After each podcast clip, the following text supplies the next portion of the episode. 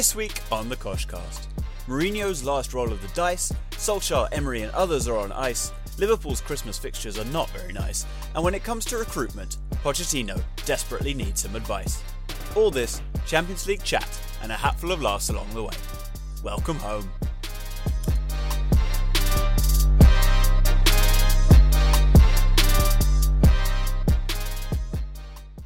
Hello and welcome to another episode of the Koshcast on underthekoshblog.com and at under underscore the Kosh on Twitter. My name is Alex. Richey is here. Hello, hello. Sorry, I had to take myself off mute there. Unbelievable. Bernie's here. I am here, and I was starting to wonder if Richey was not here. Off to a flyer. How are we all? Bernie, you just got back from Miami. I did. Um, I can't remember the lyrics of the song. I was going to sing it, but whatever.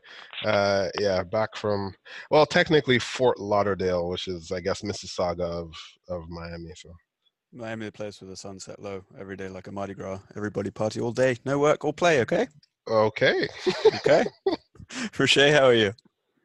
I'm good. I'm kind of shocked that Bernie compared Fort Lauderdale to Mississauga. I, I don't think Mississauga can ever be compared to someplace like Fort Lauderdale. No, Mississauga's way better. Oh, plot twist. And I don't even like Mississauga, man. I'm saying it's the Mississauga of South Florida. I guess. if anyone is offended by either of those statements, let us know. If you're on the fence, don't worry. Yeah. Um, right. Well, when Bernie, you went away, and uh, all sorts of stuff happened in in football. It it kind of went a bit bonkers. Are you Um, blaming me for this? Yeah, I think you taking a quick trip to Florida wrecked the equilibrium of the footballing world. Thanks, mate. I feel responsible now. No problem. Um, but where where else can we start than what happened uh, at Spurs with Jose with Poch? As as I, I asked someone this the other day, I, as a United fan, or both of you, how do you feel about your former manager rocking up at Tottenham? Rocher? Um, happy for him that he's got a job. Maybe we won't have to see him with his wise old punditry on TV anymore. On the other hand, I am kind of annoyed because I think two games from now, it's a United versus Spurs game straight away. So I can't wait for Mourinho to start talking shit and playing mind games. Oh yeah, I mean that that's definitely going to happen. With, with TV though, like you can just turn that off. It's fine. I'm sorry, are you talking to me? Yeah, yeah. yeah. Well, you said like you don't have to watch him on, you know, as a pundit, but no, no one's forcing anyone to watch that.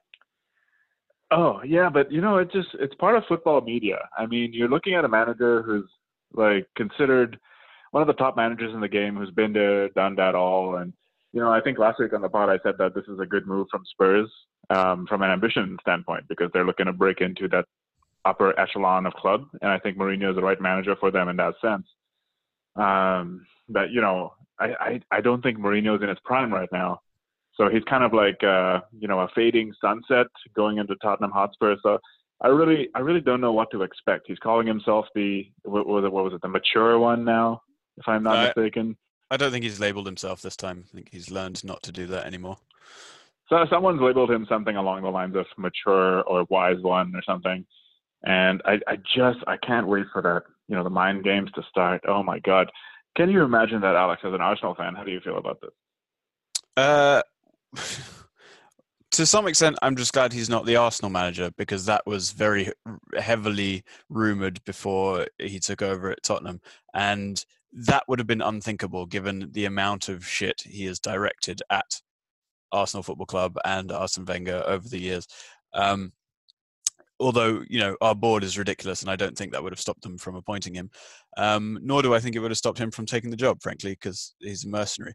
But yeah, I'm just I'm just glad it, it wasn't Arsenal. Uh, Bernie, how, your initial reaction to this?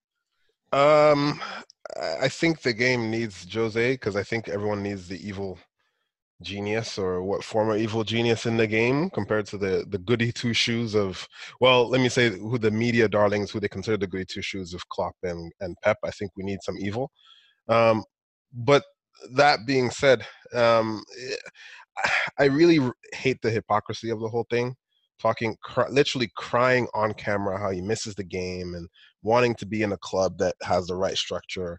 And he's gone to a club that has pretty much the exact same structure, has made terrible transfer decisions in A, not signing players, and B, letting go of the director of football and signing woeful players, and which is in essence why Pochettino did leave. And I don't mean Ndombele and Celso, but you know the rest of them, of the other 27 signings.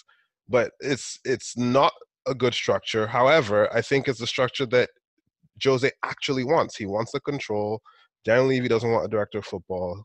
He wants a manager that can take control of that situation and work under him. And maybe maybe it's a good fit in that particular sense.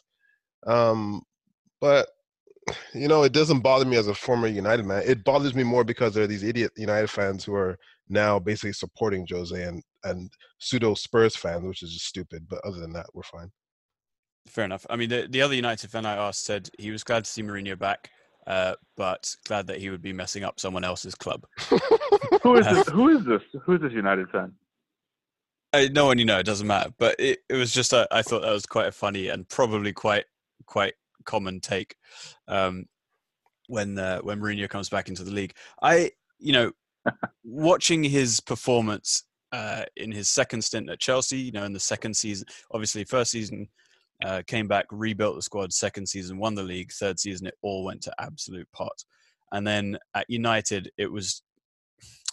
I'm going to say it was horrendous from the start. There was a brief honeymoon period. The season in which he finished second was all right. Um, you know, as the years have gone on, that performance looks better than it did at the time, right? Like getting that that United squad to second. Um, but there was his period at Man United was generally overwhelming.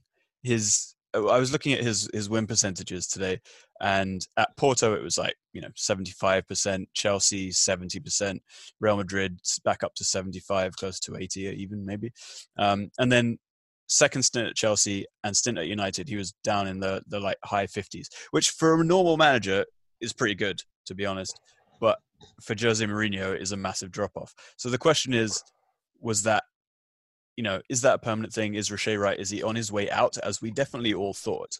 You know, um, or does he have something left in the tank? Can I just say, Alex? I think yeah. that the problem that United fans had with Jose Mourinho, I think a lot of United fans will tell you style of play, but I think a lot of them are lying. I think the the real problem with Jose Mourinho's stint at Manchester United wasn't really about the win loss record. Like I think a lot of people would have accepted the final, I don't know, like was it three months of the season or whatever that was like the first half of the season they would have accepted it if they felt that there was a there was a plan hmm. involved mm. here but there was never a long-term plan everyone knew that and he was not just insulting the fans but he was fighting with everybody like and i think the tox- toxicity of it is what turned people off more so than you know the, whatever was going on on the pitch and at chelsea with the Eva Carneiro stuff yep. i have a feeling he was going through something for a period of time. And I, that's what annoyed people more than anything else fundamentally. Yeah, yeah you know, I'd have to agree with Bernie. Sorry, Alex, I just quickly going to chime in over there, but um, like it's funny Bernie mentioned the Eva Carneiro situation because if you go back to that was the first game of the season. Chelsea had a 2-2 draw, and and I, I believe it was, and that Eva Carneiro situation led to them having a poor start to the season, losing all their form, and then eventually to the sacking. Um, so yeah, I do think that you know while he might have been going through something, but yeah, you know that's that's one side of it. But generally, Mourinho's whole thing is it's us versus them, and us is you know you know you saw it in the first Chelsea stint, the Real Madrid stint. The toxicity is is just part of his game. So I mean, as much as he was going through something, it's like okay, well he did something stupid, it backfired, and and then like it, it kind of all the house came crumbling down. So well, I, I think nothing's thing... going to change at Tottenham. I think the thing is, Roche, is that it's the talk to when you know around Madrid he's poking Tito in the eye and all that stuff. I think most people yeah, are okay. Most people are okay with it if it's galvanizing your own team. But he was fighting with his own team, and I think that's where a lot of it came through. And I do genuinely feel that you know a year out of the game has like, given him time to evaluate his own behavior because like I said, the fans would have accepted. They were cheering this guy on actually in the stands for a very, very long time when it was going bad.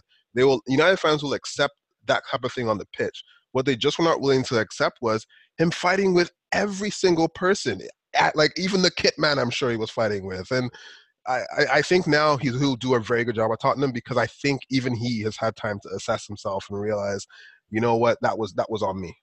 Well, I mean, okay, he, so you think he, he's now the mature one?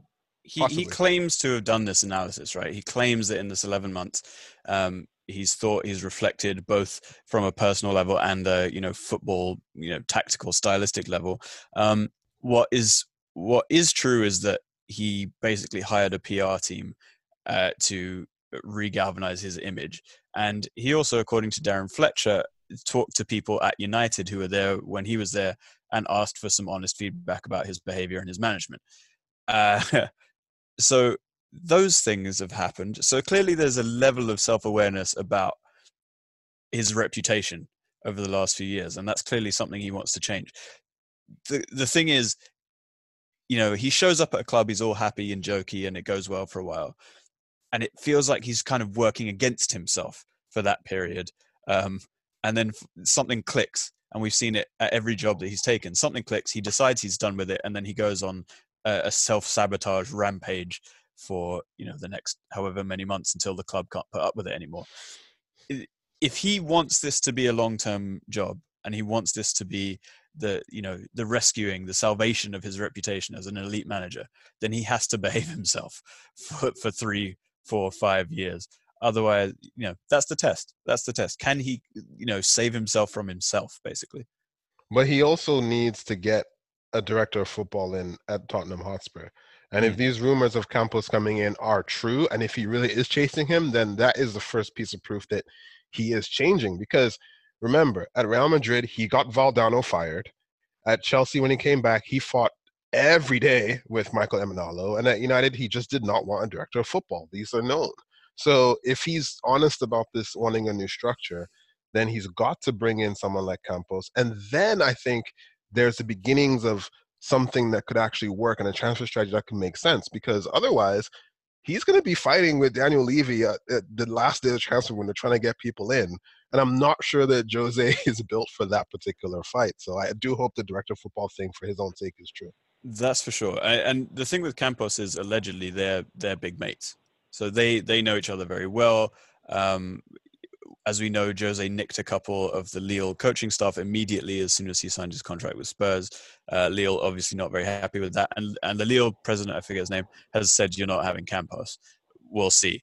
Um, but you're right. Jose does need someone like that, and Tottenham needs someone like that because their recruitment, like they have scouting staff clearly, but their recruitment, as you said, uh, in the Pochettino years, was pretty bad after the initial like uh, Alderweireld, Dele, um, after the first few signings, which were really more the club slash Paul Mitchell than they were Pochettino.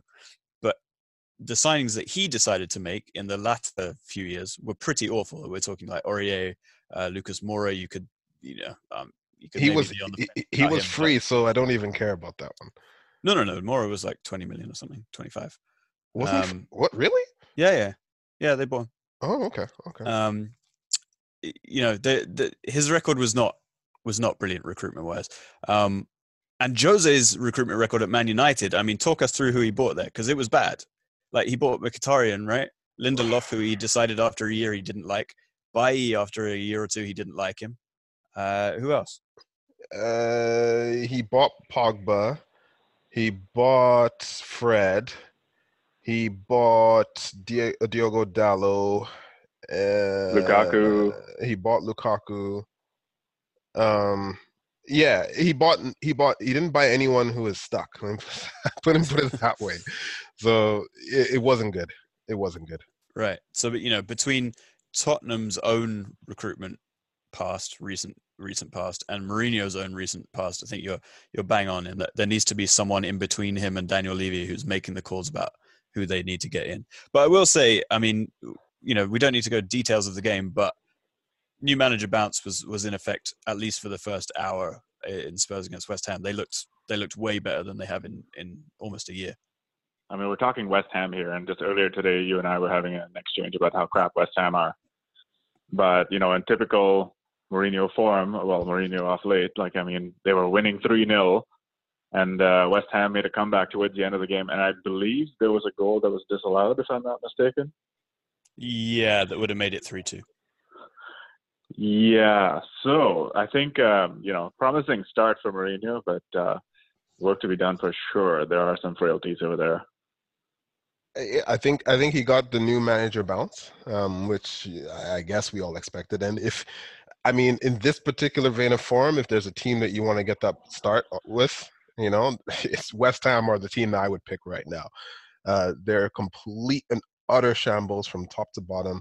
I think the beginning of the season, a lot of people thought, oh, they're going to join that kind of Wolves, Leicester, you know, that kind of make good transfer decisions because they bought Fornals and Haller and they're going to do really well. And then it's just nonsense. Pellegrini is just, I, I, to be to be very honest, I don't think he cares. It, I, it's not an indictment on him as a like his manager ability. I think he he came from China, right, getting a check, and he's getting another good check, and he's old. So what do you want him to care about? Like I just don't understand.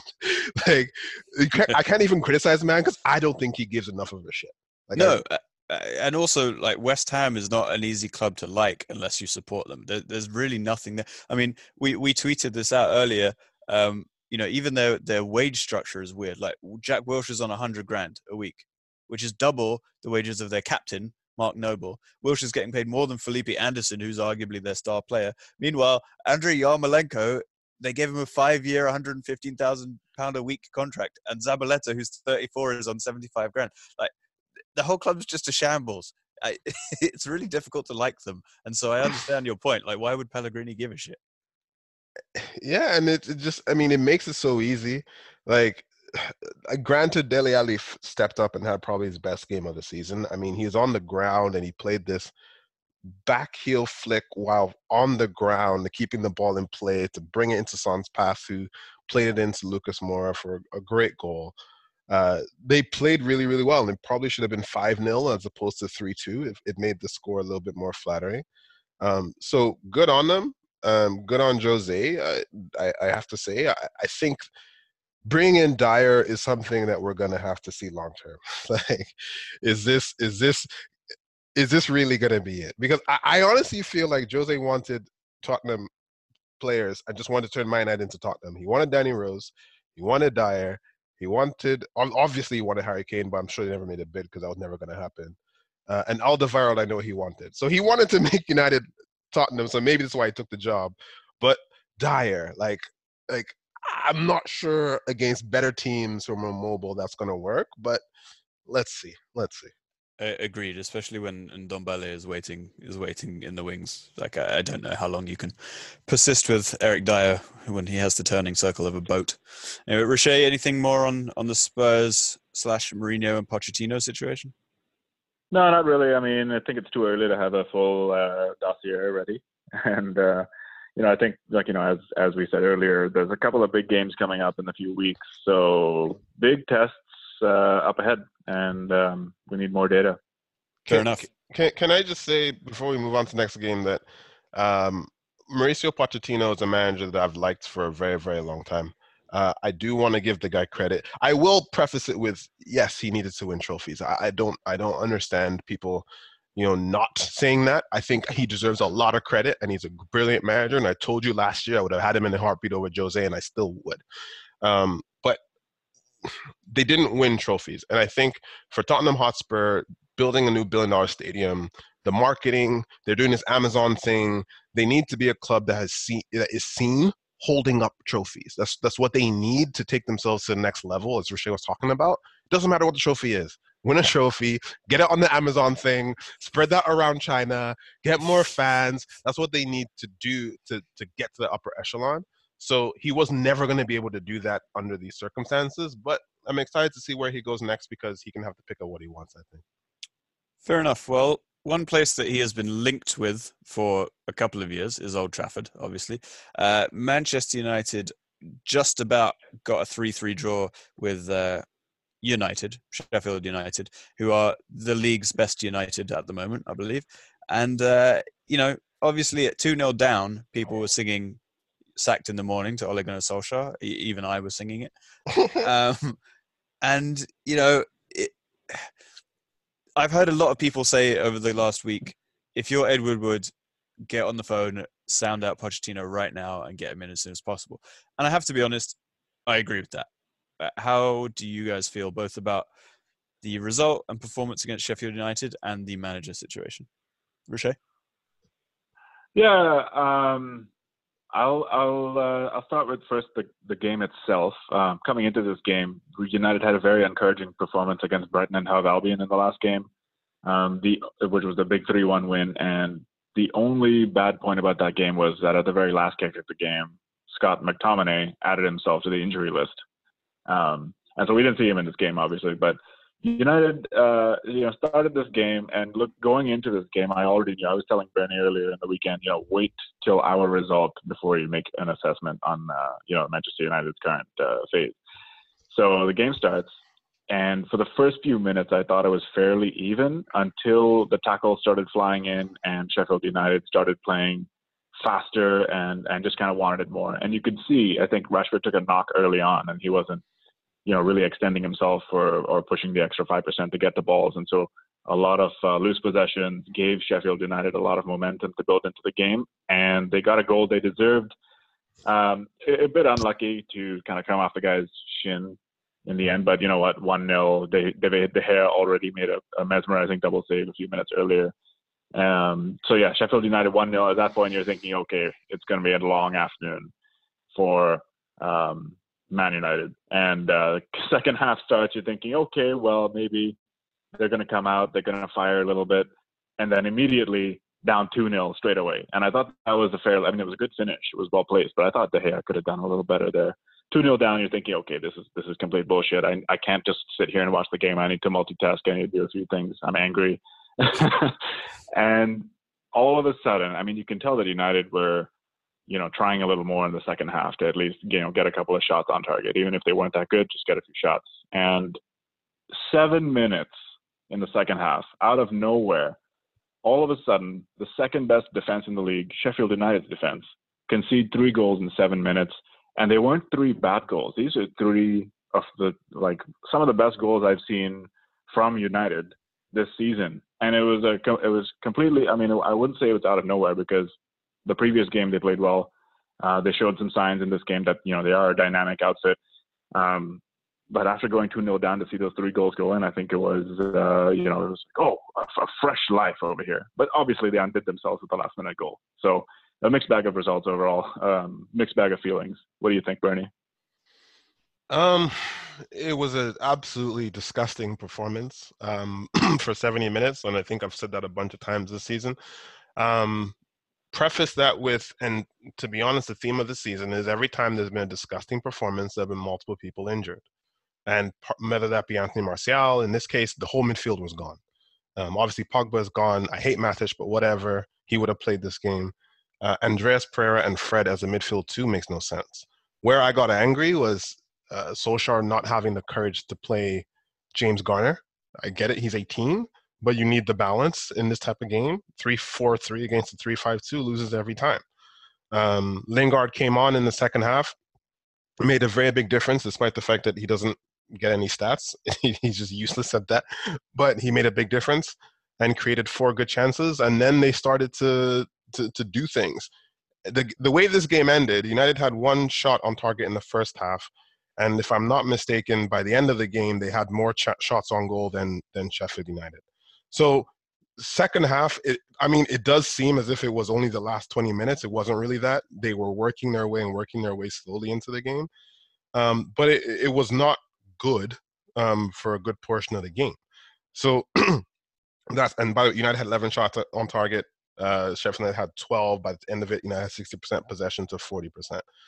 Um, I, I have issues with how Solskjaer set up this team, absolutely, but I am extremely happy with the fact that what I said to you guys last week, the academy scored all the goals. United this season only I think every single goal except for one has been scored by a player. No, every single player has been scored by a player 23 years and under. This team has the youngest average starting 11 age in the Premier League. They're going down this path. It is absolutely true. Absolutely 100% true. Of any team, the starting 11s that they've played, United have the youngest average age.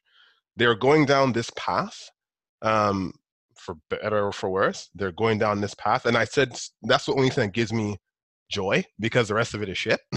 that I'm seeing academy players produce. Mason Greenwood producing.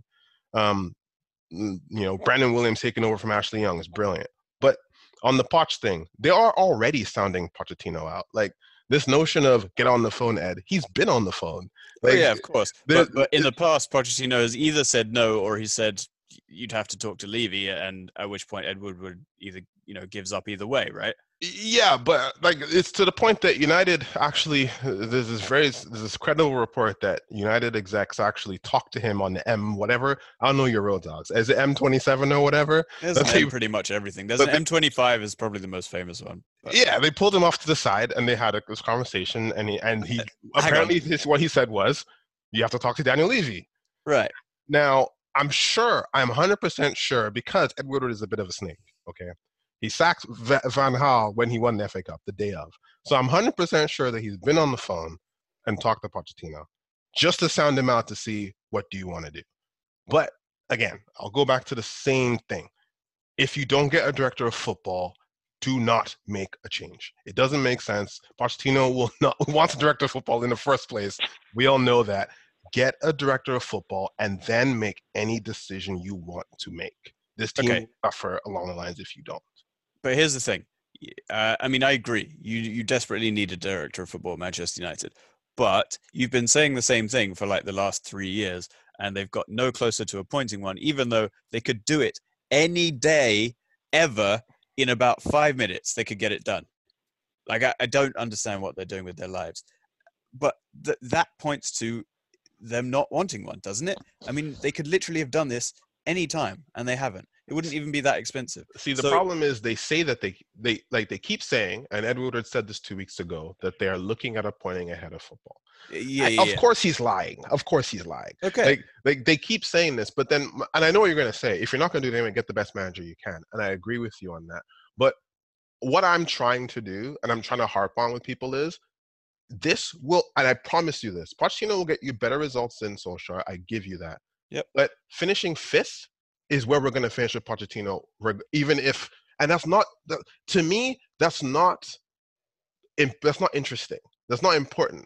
I what I want to see is this club be ambitious enough to get a director of football and do something that will not get another ma- manager fired. Because if Pochettino keeps finishing fifth, which he will do with United, I guarantee you, with Jose at Spurs, Leicester making progress, Chelsea having good structure, City and Liverpool, he won't finish higher than fifth. They will sack him eventually. So what's the point? It's it's just it blows my mind that this club does not want to do the right thing. The right thing, the first right thing is not to get rid of Solskjaer. You could get you could say it's the right thing, sure, but that's the second most important thing you need to do. Get Here's a director question. of football today. Here's a question for you. Let's take the director of football out of out of the equation because you're never getting one.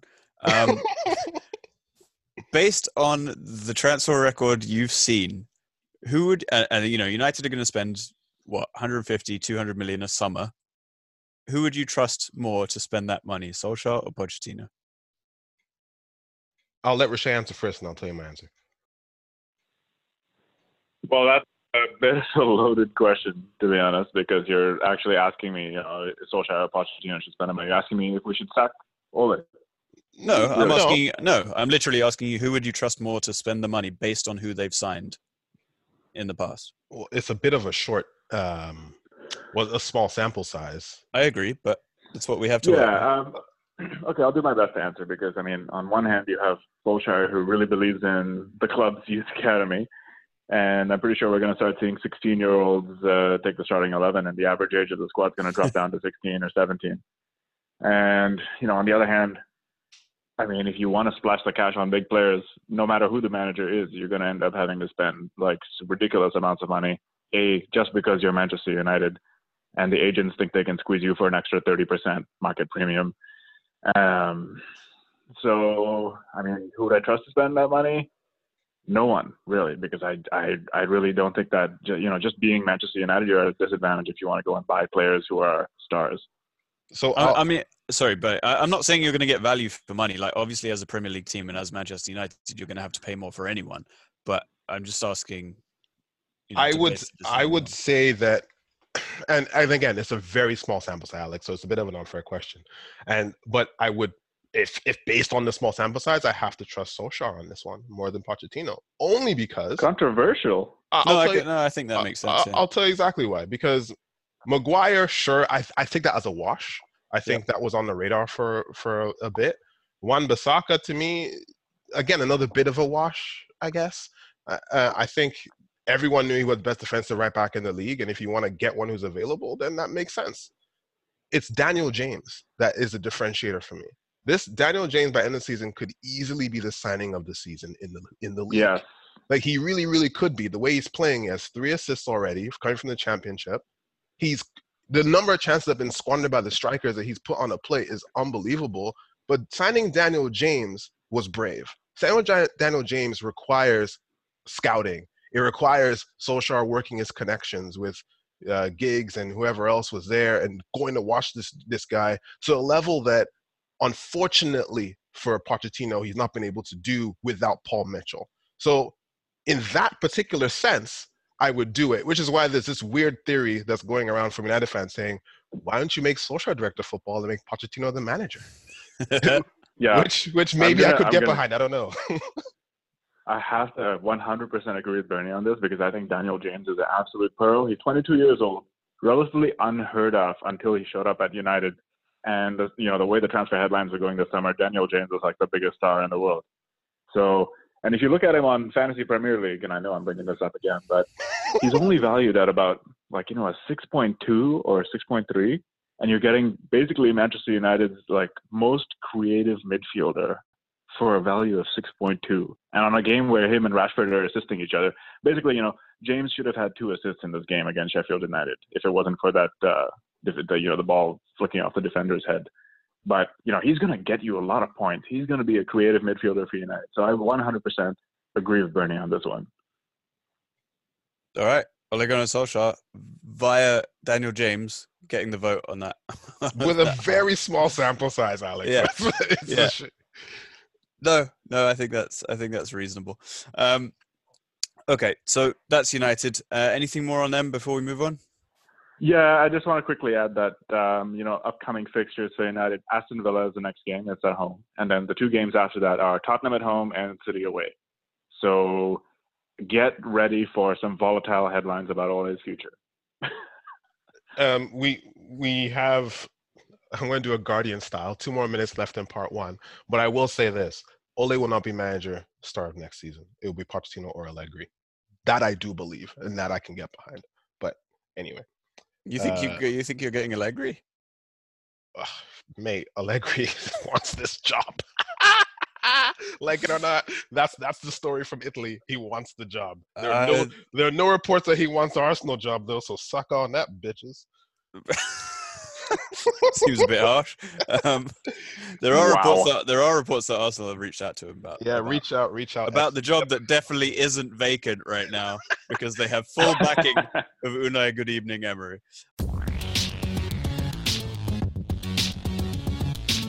Part two is where I get angry because we have to talk about Arsenal. Apparently, well, I didn't plan on doing it, but you've told me that we have to do it. So you thought? Wait, wait, wait, wait, wait, Alex. We've been talking about Arsenal and United both in shambles for six years, every single episode, and you thought we're just gonna let this one slide. I thought once in a while you might be nice and give me a week off from talking about the club that I support that it doesn't know how to run itself. Good evening. Good evening to you too. Although on that note, I will say that did you guys see the the interview after the game where Sky reporter said good evening to Unai Emery? Yes. No. That was rude. I mean, it's the getting guy, a bit silly, yeah. The guy literally said to him, "Good evening, Unai," although it wasn't a good evening, was it? Like, come on, come on. And then Unai I, went, "Good evening." Like, he, he was a good sport about it. I can't lie. Well, he I probably mean, doesn't have the, enough words in English to be a bad sport about it. Mm, it depends on how you see this. I mean, you know, on one hand, you have, you know, if you compare Man U's performance, well, Man United to be politically correct, but you know, coming back two two nil to three two, three three, okay, it's a draw you know, how do they feel about that versus Arsenal coming back, you know, 2-1, 2-2, last minute, 90 plus 6, salvaging a point from this game. Arsenal fans are miserable before the kickoff, during the game, even after that kind of equalizer, and uh, like you know, the misery is just constant. No, I, I'll Alex, tell you. you to describe it. I'll tell you this, Riche. Um, we were more miserable after the 96 minute equalizer than we were before it. And I know, I know that's a blanket statement, and I know there are some, there will be some fans who are like, "Ah, how can you ever want your team to lose? That doesn't. You're not a real fan if you." However, Which I agree. However, when you know that your manager is useless, when you know that you're on completely the wrong path, when you see your team regressing week by week, when you see that the players don't like the manager or trust anything that he asks them to do, you just want it to end. You just want it to be put out of its fucking misery. Can, can I And when we were losing to Southampton, we thought, yes, this result will get us one step closer to achieving that change. And even the players looked annoyed that they'd equalized. honestly, honestly, we all thought this today was uh, well, Saturday was going to be the day. Uh, and and you said something very very critical. Um, and, and just to draw a little bit of a comparison, the reason why I think Arsenal fans really want Unai gone, results are one thing, right? But it took it took obviously Wenger has a lot of clout for winning stuff or whatever, but people liked people liked Arsene. It was it was almost this sadness that people had resigned themselves to the fact that he had to go. You know, I mean, people were upset and for good cause. He had done great things, but Unai Emery, and a little bit in contrast to Solskjaer, is he's offended everybody. Like the whole the playing squad does not like this man. Like there is if I, if you're Raul Sanllehi, right, and you're making this decision, at, at least on the other end you can say, well, De Gea said he'll fight for this guy. Rashford thinks this guy is amazing, and the, all playing squads actually think that, even though they may be delusional for whatever you might think. But Xhaka doesn't like this guy anymore. He threw him under the bus. Ozil isn't like this guy because, wa- wallahi, he's not even a coach. Lacazette absolutely detests the man. And Aubameyang is, is buddies with troops and liking poster anti, you know, against the, the dude. Yeah. Uh, Lucas Torreira is shedding tears. This whole squad is against this man. The Yeah. fans are against this man. At this, for you guys more than anything, it's it's become Jose toxic at United, and that's when I draw the line and I say you have to. Yeah, I mean that's exactly it. Look, what you want as a club, and and Mohammed said this last week. It's not about trophies. It's as you said. It's not even necessarily about results, although you need to win enough to you know keep people happy. But it's about having a unified vision, seeing progress, having something you can relate to, having something you can you can hang your hat on, having a manager that you can connect with. You know that look. That's why that's why a lot of Tottenham fans didn't weren't too concerned about not winning trophies because they had a manager they could connect with. They they, they saw football that they liked, and and you know they had a good time on the journey. And really, that's all fans want, right? Apart from a few fans who are way too entitled, Los Blancos, etc. Sorry, sorry, Rahul. Um, but you know that fans don't actually ask for that much when it comes down to it, and the club is keeping this man in place allegedly because they don't want to pay the 15 million pound payout that he would be uh, entitled to if they sacked him now. Although that seems a lot to me because he had a two-year contract with an extension for a third, and he's nearly done his two years. So I'm not sure why he would have that much left. Um, but you know, he has to go. We all know he's going to leave. So why why are we delaying it at this point? The Alex, it's going to happen. It is going to happen. It's going to happen. It's Yeah. going to happen soon, and I think it's going to happen before Christmas. You and you know what? I think Pochettino might be in the running for this. No, no. chance. There is literally there's literally zero percent. No Oh, chance man. Can you whatsoever. imagine that? He wouldn't even do that to that? himself. He wouldn't do that to himself. The Pochettino is good enough to command like jobs that a pay you more, United, jobs that are more prestigious, Real Madrid, Bayern Munich, and watch out for Juventus because any slip up from Sarri and he's out. Like at that point, he can pick his pick his job, and we all know that Tuchel is going to get fired at some point. Like so. Pochettino has it all for himself for a man who didn't win any trophies, by the way, Mhm. which is which is hilarious. But where Raul Sanllehi to me This is where I draw the line. And I think Arsenal thought that they were going to do this thing that City did by bringing the architects of success, you know, but uh, from Barcelona. But clearly, Barcelona are also a shithouse themselves, by the way, that are being propped up by Lionel Messi. So I would stay away from anyone associated with the back, the, the behind the scenes of that club that commits tax fraud all the time. By the way, I would just I would just avoid that completely. And Sanllehi has to show up and be courageous here and do the right thing. Like the fans don't want him, the players don't want him. No one else wants this guy. I'm not even sure he wants to be there anymore himself. So there's nothing, there's nothing to hold on to. I and I don't understand why this is continuing.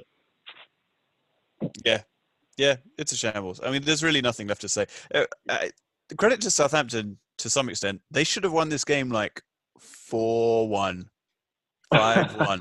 they missed so many good chances, and Hasenhüttl was losing his Austrian mind at the end because they just Djenepo just really did not want to score.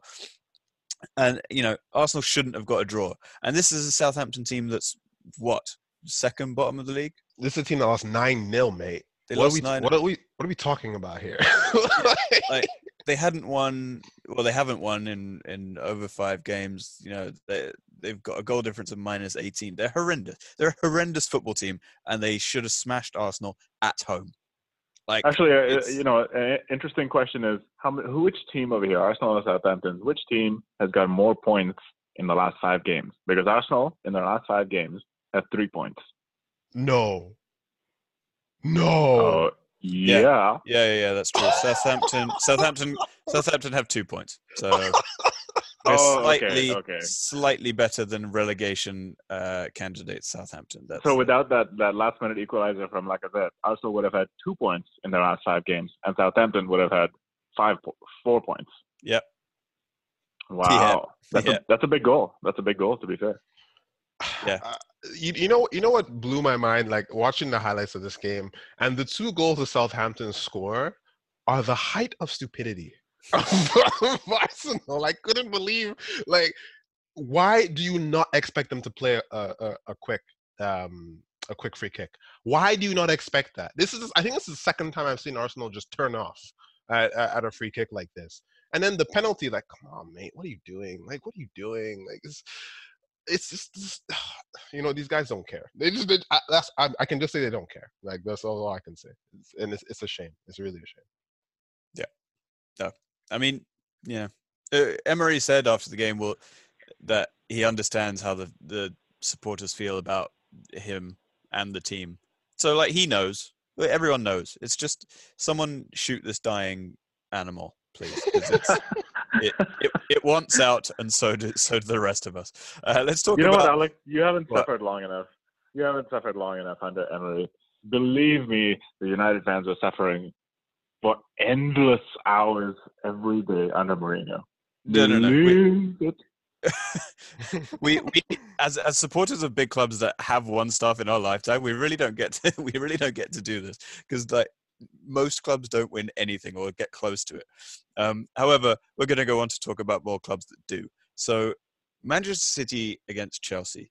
Um, City needed to win. They absolutely needed to win to stay in touch with Liverpool.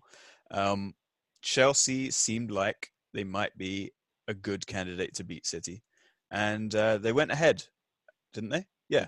And we were Yes, they thinking, did. uh, we were thinking this this could be it, but City, to their credit, stormed back, and that goal from Mahrez was absolutely beautiful. Rocher, what did you think? I think that Riyad Mahrez has made himself indispensable for Man City um, as one of their attacking outlets. Interesting. and I think it's kind of worrying because you know City are you know in their last few games you know they recently got beaten thrashed by Liverpool three one. They've you know in the last six games they've fallen a further four points behind Liverpool and now they're I think um, they're about eight or nine points behind, and they're not. I mean, as much as you know, they have the style of like controlling and dominating games, playing this busy, this busy style of football. They're not they're not running away with the results. They were down to Chelsea over here, who are a good team, who had, you know, they won six games in a row going into this game, and they took the lead. It required a deflected De Bruyne goal for them to get back into this one, followed by a moment of genius from Mahrez. So, you know, I, you know, I think as much as City got the three points here, they kind of got away with it as well. they they kind of did and kind of didn't at the exact same time. They they got away with it because I think their possession stats were the lowest that Guardiola's ever had, or something like that, um, which is which is a credit to Lampard. But um, the way that they got back into this, Chelsea are not built to beat good teams. Like, like how many times are we going to see this this season to deal with this? They've not won one. They've played Leicester, United, Liverpool. I think, yeah, Liverpool, City now, and they've not won a single one. Like like they've only got one point in those games. Like you have one of the best midfields in the world as far as Kanté and Jorginho potentially are concerned. And on this form, like I don't know. Like for me, City didn't have to play that well to win, and that's that's actually not good. And, and I, I just wish we could call that out for what it is. If Chelsea want to be, I mean, maybe it's a long term project. Maybe this season's just whatever. Next season they'll be great and whatever. But I hated watching City in this game, and they still won the game. That's just this just doesn't make sense to me. Yeah, Chelsea are, you know, as you said, they they lose to the big six, to the top six teams, and that's I think that's probably fair enough at the moment when we consider that they're still doing far better than any of us really expected them to do at the start of this season. And whether you know Chelsea and, and Leicester can keep this up, we, we remains to be seen. Like Chelsea, they they score a lot, but they concede so many goals. I mean, in the top six, yeah, in the top six, they've they've conceded the most. They've conceded the most goals away from home. I think they've also scored the most goals away from home. So they're a bit of a mystery box. You kind of, you know. Can we also say that for that Mahrez goal that was brilliant? I can't remember who that defender was, but that was terrible. Palmieri, wasn't it? Emerson. It was so bad. I like the positioning so horrendous. Why are you showing him that side? I don't. I, I don't know. The the whole thing just left a bad, like a bad taste in my mouth. That was that was god damn disgusting. That defending. Mate, it's the it's the Arjen Robben syndrome. You know what he's about to do, but you you end up encouraging him to do it. Yeah, true. It's bizarre. Um, but with that win, uh, City, I'm not going to say kept pace with because, as Richet said, they're nine points back. But Liverpool extended their lead uh, with a 2 1, a narrow, a scrappy 2 1 victory over Crystal Palace. Looked like Palace had got back into it, um, but Richet, they managed to pull it out once again. Yeah, you know, and I think that's 13 games played, 12 wins, one draw, and the steamroller just keeps going on. I mean, you know, every week you're asking questions like, okay, when are they going to start dropping points? Because, you know, generally when teams start this hot, then when they start dropping points, they tend to drop more points. So I'm still kind of hoping for that, you know, because it's Liverpool after all. Know, you know, obviously they are, you know, the best team in the league, best team in the world right now, but yeah, uh, you know, they got three points out of this game, even though Crystal Palace, uh, you know, took the lead, I think, in this game. Oh, sorry, they equalized in this game. Crystal Palace were unlucky against Liverpool to have their goal disallowed, I believe. And Liverpool, uh, once again, with decisions going their way. Liverpool. That's, that's basically my my take of this game. And oh yeah, and right after the Crystal Palace equalizer, within three minutes, Firmino scoring the winner. So um, you know, they just they just keep going to the end. It's not over till it's over. It's so frustrating to watch, but it's brilliant. It's brilliant because they're a great team. What can I say? Can, can I propose a game? Um, yeah. I'm going to read out the fixtures, and then you guys can tell me which of these games you think they'll lose. Okay? Go. Next game, Brighton. Yes. Nope. No. like they'll win, right? Okay. Uh, after that, Everton. Stonking a stonking victory. Arishay? Yeah, yeah, they're gonna batter them. After that, Bournemouth away. Win. Ah, four 0 After that, Watford home. Uh, seventeen nil. Boxing Day, Leicester away. Draw. Oh, this might be a Leicester win because I think Leicester were going to draw them at Anfield. Liverpool got a very lucky penalty to get away that with that win. So, Riche, you you think that they're going to lose the first game on Boxing Day? Yes, because the Boxing Days, uh, so the Christmas period, a lot of games in very few days, and playing Leicester away from home, Leicester on this form. If they have any semblance of this form going into Boxing Day, they're going to take points on Liverpool. That's a potential. That's interesting. So then, do they become the the main title contenders then, Leicester? Oh, or are we, still, uh, well, are we still saying City? Um, I mean, we Leicester already did this once a few years ago where we were like, "Nah, they're gonna drop us," and it was like then it was like game week 34, and they're like, "Oh shit, they're gonna win this thing." So let me give you the So- let me give you the, the fixtures after Leicester because they're quite funny. Uh, Wolves at home, Win. Sheffield United. Well, Wolves Wolves is dangerous. Wolves are a giant killer. They beat City away 2-0. Let's not forget that. So that's another Mhm. potential. Leicester and Wolves back to back. Are you hoping now, or, or is or is this logical? I, think that, I think I- that's a fair point. I think, think- I think Leicester, that's a Leicester fair- Wolves is a tough week. That's a tough week. Okay. Oh, Sheffield United, even away, even at home could be tough, I guess.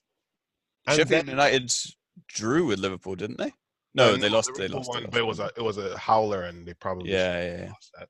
And then they play Spurs away January 11th. So actually, from Boxing Day to January 11th, Riche, you might have a point. That's tough. And then they then they play United away from home, which they should win. I, I will say that that uh, in previous seasons, if Liverpool have struggled, it has been around that time. It has been end of December, early January, um, and a, a couple of years ago, it really they were do, they were flying, and then they went through a bad period there, and it really ruined their season. They ended up finishing fourth. Um, so that, yeah, if it's going to happen, I think that that's when it happens. So so let me let me sum this up and- again. Let me sum this up again. Leicester on Boxing Day, three days later Wolves, three days later after that Sheffield United, then there's a week off Spurs, and then after that Man United, and then Wolves again. Ooh, interesting. Yeah, if they That's negotiate very, that that's tough. if they negotiate that period with you know most of the points, then the title is theirs. But it, that that could be where it comes unstuck if it's going to happen.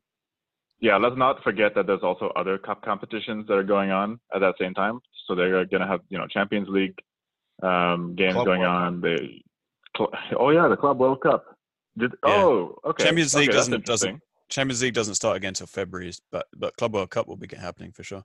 Yeah, and, and and, you know with the with the busy fixture schedule, obviously points are going to be dropped here and there, maybe two points, maybe three points.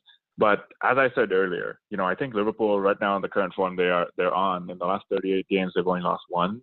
Uh, uh, You know it's something ridiculous. So I think once they start dropping points, when you go okay, so you know assume that they, you know they get a shock draw to Everton a couple of weeks from now, before going into that busy Christmas period. It could be something where you know this this effect compounds itself and they actually drop uh, maybe you know four or five points. All of a sudden city are winning games leicester are winning games and then all of a sudden it's a two point difference instead of a nine point difference. The momentum is switched. You know all these factors come into play. Can, can I Um, um, so- can I pick you up on the on the the potential for a shock draw against Everton? Because if that happens, you know what will have happened to Everton?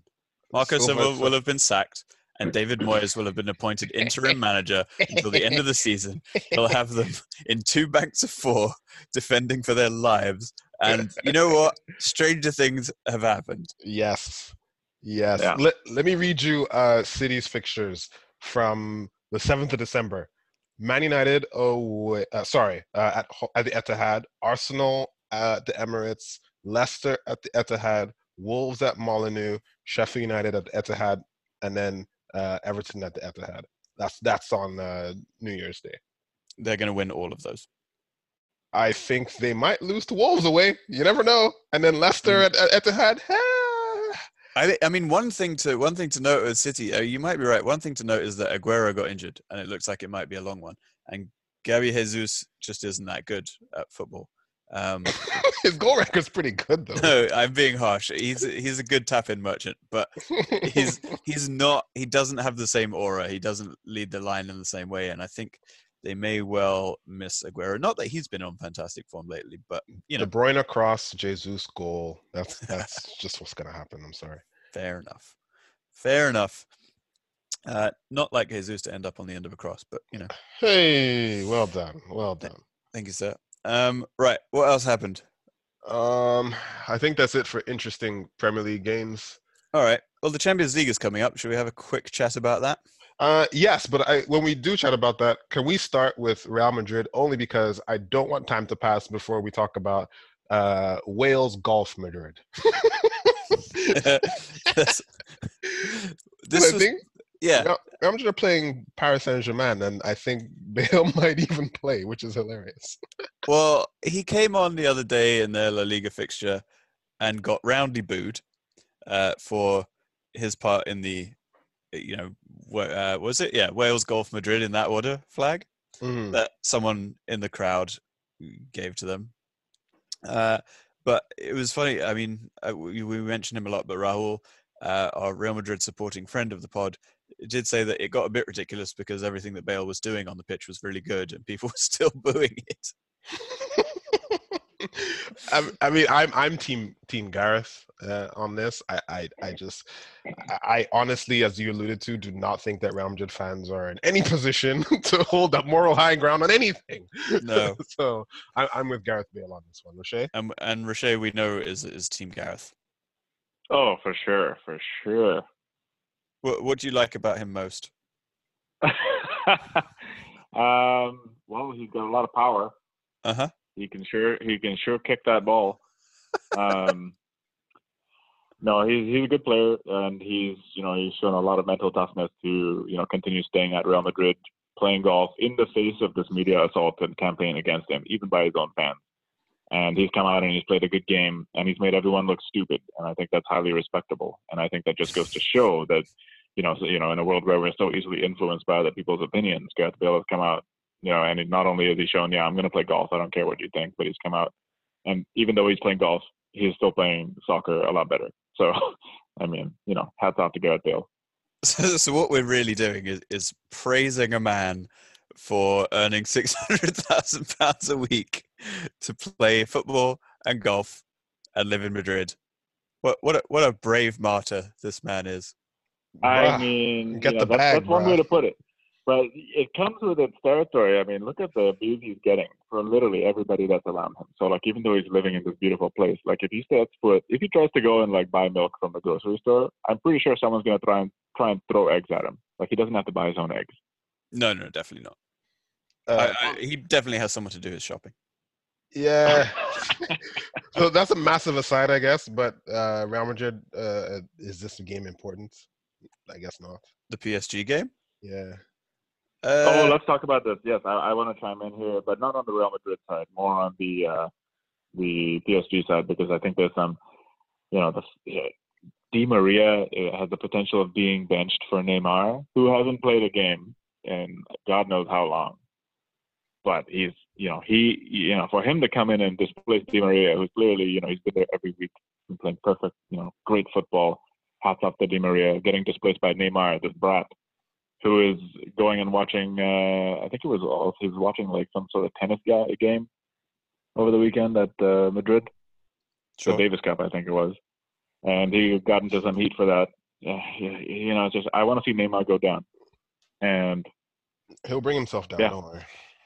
Oh, and also about this game, Zidane has come out and said, "I love Mbappe," and I think Tuchel's response to that is, you know, we we all like we love a lot of things, but we can't have them all, and I think that was a great response. Can, can we talk about how tapping up is just not a thing anymore? Like, I Yeah. always found that interesting when we were younger. It was, oh, they tapped him up, and everyone got upset, like with Ashley Cole and all that stuff.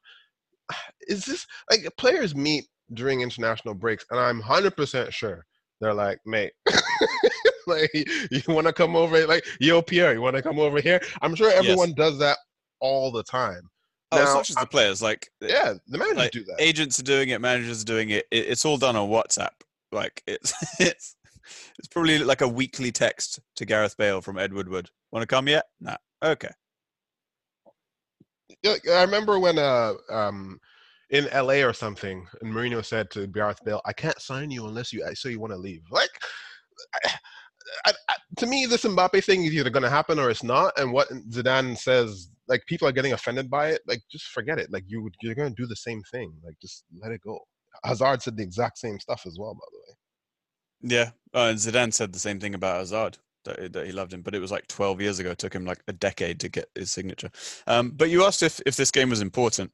Real Madrid, if they lose it and Club Bruges win, uh, could potentially be taken over by Club Bruges uh, in the last game because there are two games left at the group stage. Bruges are on two points, Real Madrid on seven.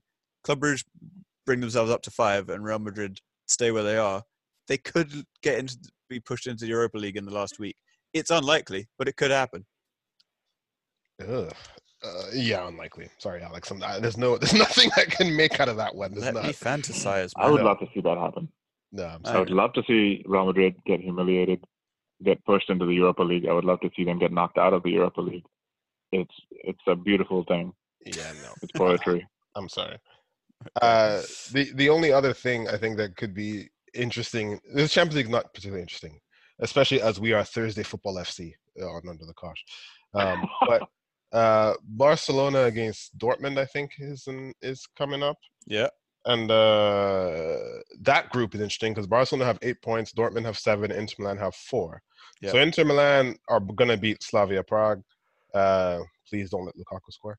Um, but they're going to do that. And then this could be dicey for whichever team. And there's a lot of pressure on Barcelona now and Ernesto Valverde, which could open up a job for, you know, someone like Allegri. Um, I don't know that I, I'm so excited by this group and to see what happens here. I don't know about you guys. It- it- this is going to be fun because Dortmund are on terrible form in the league. Uh, Lucien Favre might lose his job. Um, maybe a fire sale for you, Bernie. Maybe. Um, No. I mean, Jadon Sancho. Jadon Sancho is making making moves. Like he's making noises about wanting to leave at this point. By the Like, way, he's it's- gone in the It's summer. done. Yeah, yeah, it's He's done. gone this summer, 100%. The question is just where. Yeah. But he's he's done. Um, so yeah, two two teams out of form. Milan desperate to qualify and trying to catch them up. So yes, that group is one of the most interesting ones. Um, what else have we got? We've got Juventus against Atleti, which on always on paper sounds like it should be a good game. The last one was a bit boring. The two of them are going to qualify from that group without a problem. Um, so that one doesn't really matter. Uh, Spurs, Mourinho's first game. Uh, they could qualify if they beat Olympiacos, and then they wouldn't have to get anything from Bayern Munich, which would be ideal for them. Yep. Yeah, no one wants to see another seven-two, or maybe they do. Uh, Mourinho probably just parked the bus to make sure that doesn't happen. Yeah. Uh, um, Lille against Ajax probably be a good good game. Two No, teams don't- don't- you don't- enjoy. No, no. Well, oh, I enjoy, in a sense, yes, but I'm not gonna watch this game, Alex. It's, we're Thursday FC. Come on, like, let's not let's not be hipster about Well, this. You'd, oh, you don't want to be hipster, but you'd rather watch Manchester United against Slibidub from Estonia. To be Actually, fair, this week it's Astana. Astana in minus 20 degrees Celsius. But all right. Just, uh, yes, we are loyal fans. uh-huh. Loyal fans who are woefully out of time. Funny. Yeah. Funny. Okay. Uh, all right. Well, this was a, a lovely little jaunt down the down the alleyway of football, um, and we will will resume it next week.